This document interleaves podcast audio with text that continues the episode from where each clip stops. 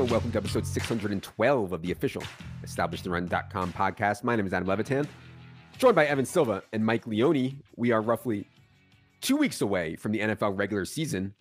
I am at 3.6 inches, approaching the full 3.9. Evan, how's it going today?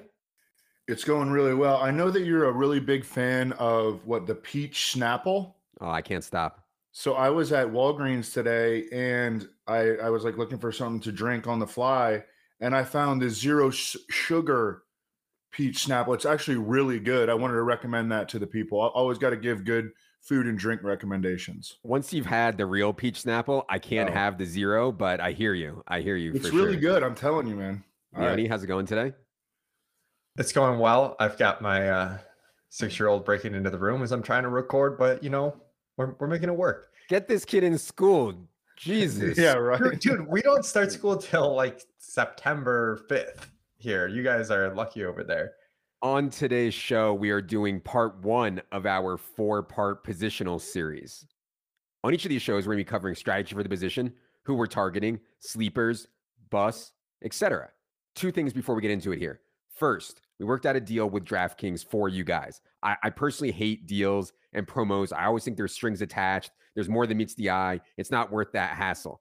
I assure you, there are no strings on this DraftKings promo whatsoever. If you purchase DraftKit Pro or the bundle on ETR, you will get an email giving you $10 to play on DraftKings Best Ball, where there is a ton, ton, ton of action. DraftKit Pro is $49.99, but if you're playing Best Ball on DraftKings, it's effectively $39.99. Best rankings to bring to your draft plus Thorman's in season, plus Thorman's ranks in season, rest of season top 150, dynasty trade calculator, more. Second, reminder that if you do plan to play DFS this season, you really should check out the Solver Optimizer, best optimizer out there. In my completely unbiased opinion, definitely easiest to use. If you use the link in the show notes when you sign up and you have ETR in season, our projections will auto sync in the solver. Recommend signing up now for the solver because preseason NFL is indeed free, so you get to play around with it for preseason before the real bullets start to fly. All right. Let's get into it here at quarterback. And we want to be clear we are looking at this through a home league lens. We're here with 12 of our boys. We're doing a half PPR draft. This is not best ball. This is not tight end premium. This is not high stakes. This is not large field tournaments. This is fantasy the way God intended, straight up 12 team home league.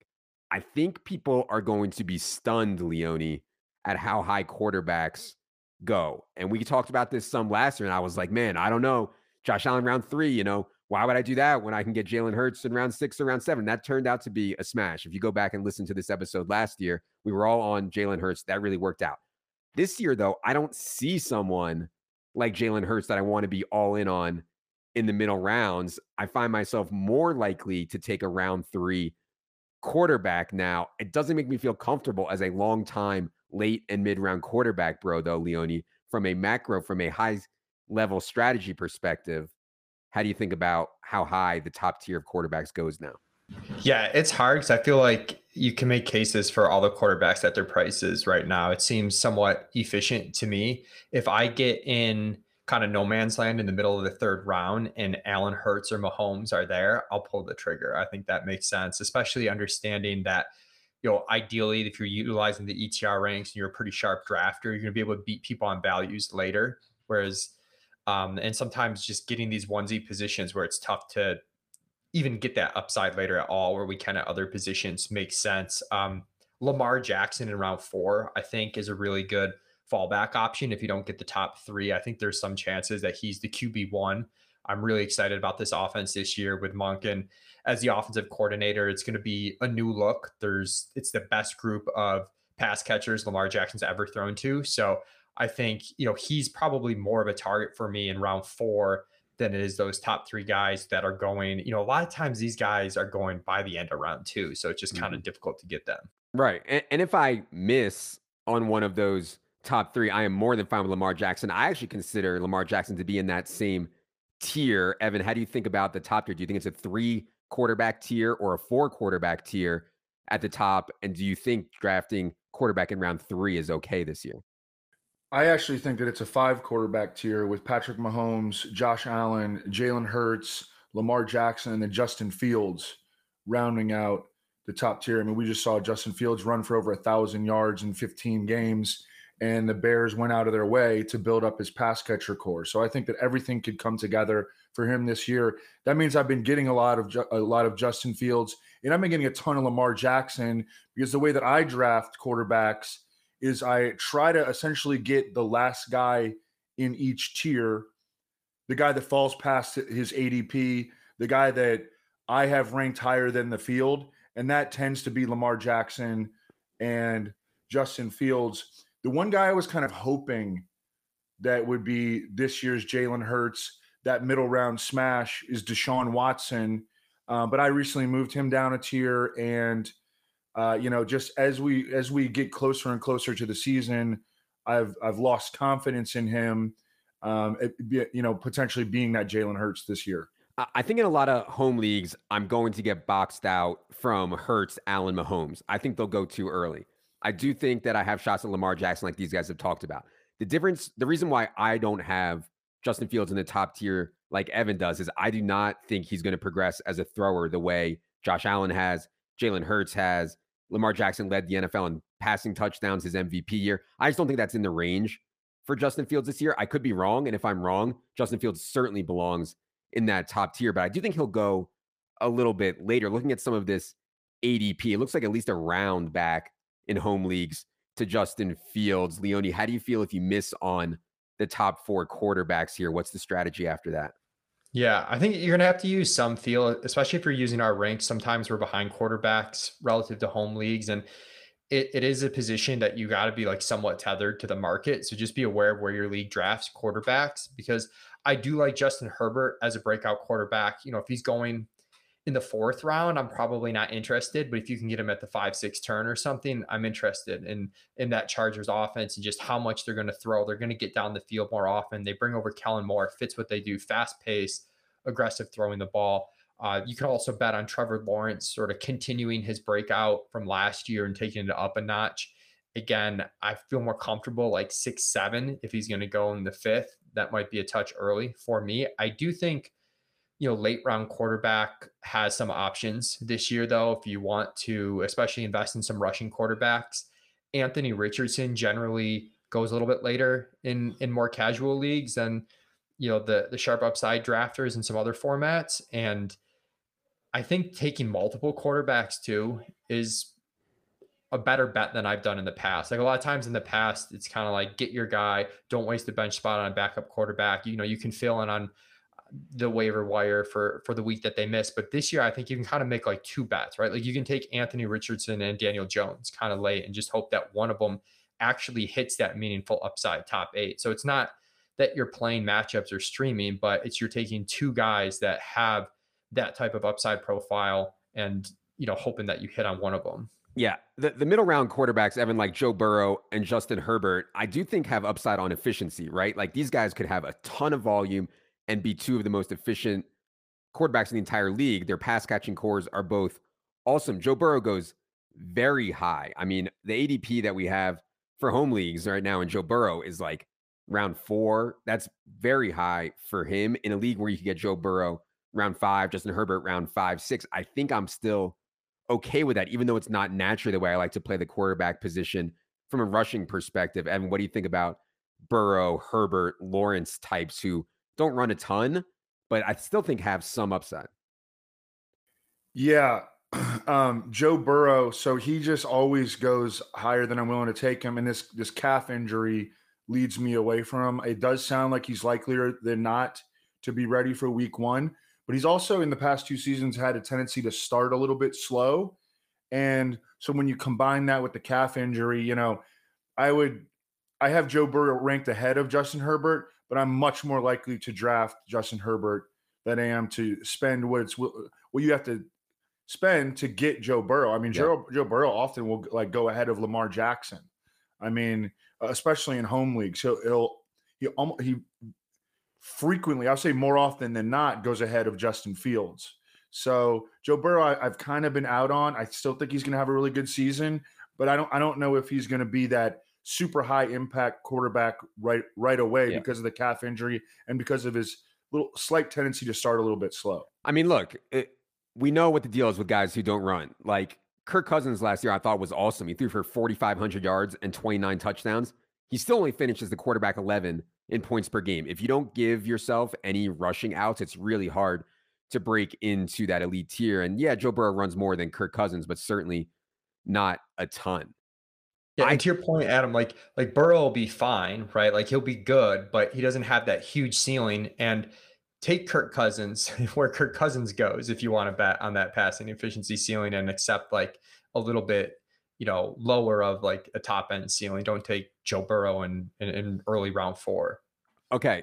A question uh, what I used to do before every home league to prepare, I would say to myself, who is the last quarterback that I'm okay taking? Who's the last quarterback that I'm okay with being my starter? That strategy I think has become less viable now that the guys at the top have se- have separated so much, and that's why I just talked about it. I'm willing to take these guys in round three and round four. But if I was playing my old strategy, who's the last guy I'd be willing to take? I think it would either be Daniel Jones or Geno Smith for me as the last two quarterbacks I'm okay with as my starter. Evan, I'm curious what you think is the lowest you would go as your starting quarterback in a home league? It's definitely Geno Smith. And I mean, Geno Smith, I'm looking at Fantasy Pros ADP right now. He's the quarterback 15 yeah. in ADP. And I mean, I have him like quarterback 10. Mm-hmm. So he's a guy that, especially like on, on, you know, in the in the best during the best ball season, I was just drafting the heck out of as my quarterback two in a home league. I mean, there, you know, there are certain scenarios where like you're just not going to get one of the top seven quarterbacks. And so in that in those scenarios, I would be willing to wait until the early double digit rounds to take Geno Smith. I think that the Seahawks offense is going to continue its upward trajectory. We saw a breakout season from them last year, a lot of continuity. They added JSN. I know that JSN is on the shelf right now. He's going to be back. I mean, they're loaded on offense. Yeah. I think the JSN injury stinks for Geno, but we are hoping to see JSN by week two or week three. Uh, we'll see if we will. Leone, do you still think it's viable to go into a season in a home league with something as thin as Geno as your starter? Do we need to prioritize it before there? I think it's okay. Um, I think last year broke out in a certain way where these guys, the, the guys we thought would hit ceiling, like all did, and it, it, might not break out exactly that way. And your league mates are spending a lot higher draft pick than in the past on these guys, where you could really just beat them up at the skill position. So I, I think it's okay. You know, I, I prefer like Daniel Jones, Anthony right. Richardson, um, just for a bit more ceiling. But we've kind of got that cluster of you could throw in like Tua, Kirk Cousins, Dak Prescott, who I all think are fine. And you know, once you hit a certain point in your draft, you might be able to wait a really long time. If you wait, you know, if you waited out through eight rounds, and then at that point you might as well wait it out through twelve because right. it's not going to change a whole ton. Exactly. If you waited out through eight rounds, it's most likely that everyone already has a quarterback. They're unlikely to take another one. The Daniel Jones one was the one that I was going to highlight. If I was going to go late round quarterback this year, I think Daniel Jones is the most mispriced one. Guy finishes the QB nine in points per game last year, gets massive upgrades in weaponry. Darren Waller, Jalin Hyatt, Parris Campbell, maybe Sterling Shepard's healthy, maybe Wan'Dale gets healthy. Year two of Daboll, and he's being drafted as the quarterback 14. Like, I, under in what world can Daniel Jones is Daniel Jones going to be worse than he was last year? So if I'm waiting on quarterback, I think Daniel Jones is the one for me. Before we get out of here, I'd be remiss if we didn't talk about sleepers and bust. My favorite sleeper, and it's not as viable because this is one quarterback format, but my favorite sleeper quarterback is certainly Sam Howell. I kind of stinks that the cat got out of the bag on Sam Howell in that preseason game against the Ravens. We've talked a ton about his rushing ability. Uh, also, I think he has really good weaponry, and we'll see on Terry McLaurin's toe. I think it's going to be fine for now, but we'll see. But yeah, for people in deep leagues, two quarterbacks, Sam Howell will be my favorite. I throw Kenny Pickett into the mix, Brock Purdy on efficiency. Leone, any sleepers for the people for you at quarterback?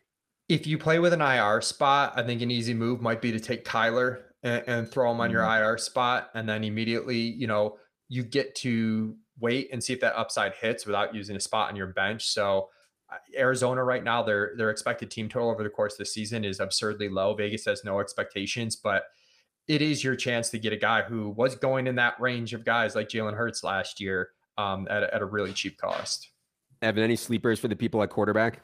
I mean, I think you guys kind of took them all. I might throw Jordan. I'm not a Jordan Love guy, but I might throw him in there. Mm-hmm. Um, and then Ryan Tannehill is just absurdly cheap. Mm-hmm. So if you're in two quarterback super flex, I mean, you could get him as your QB three, and like rotate him in.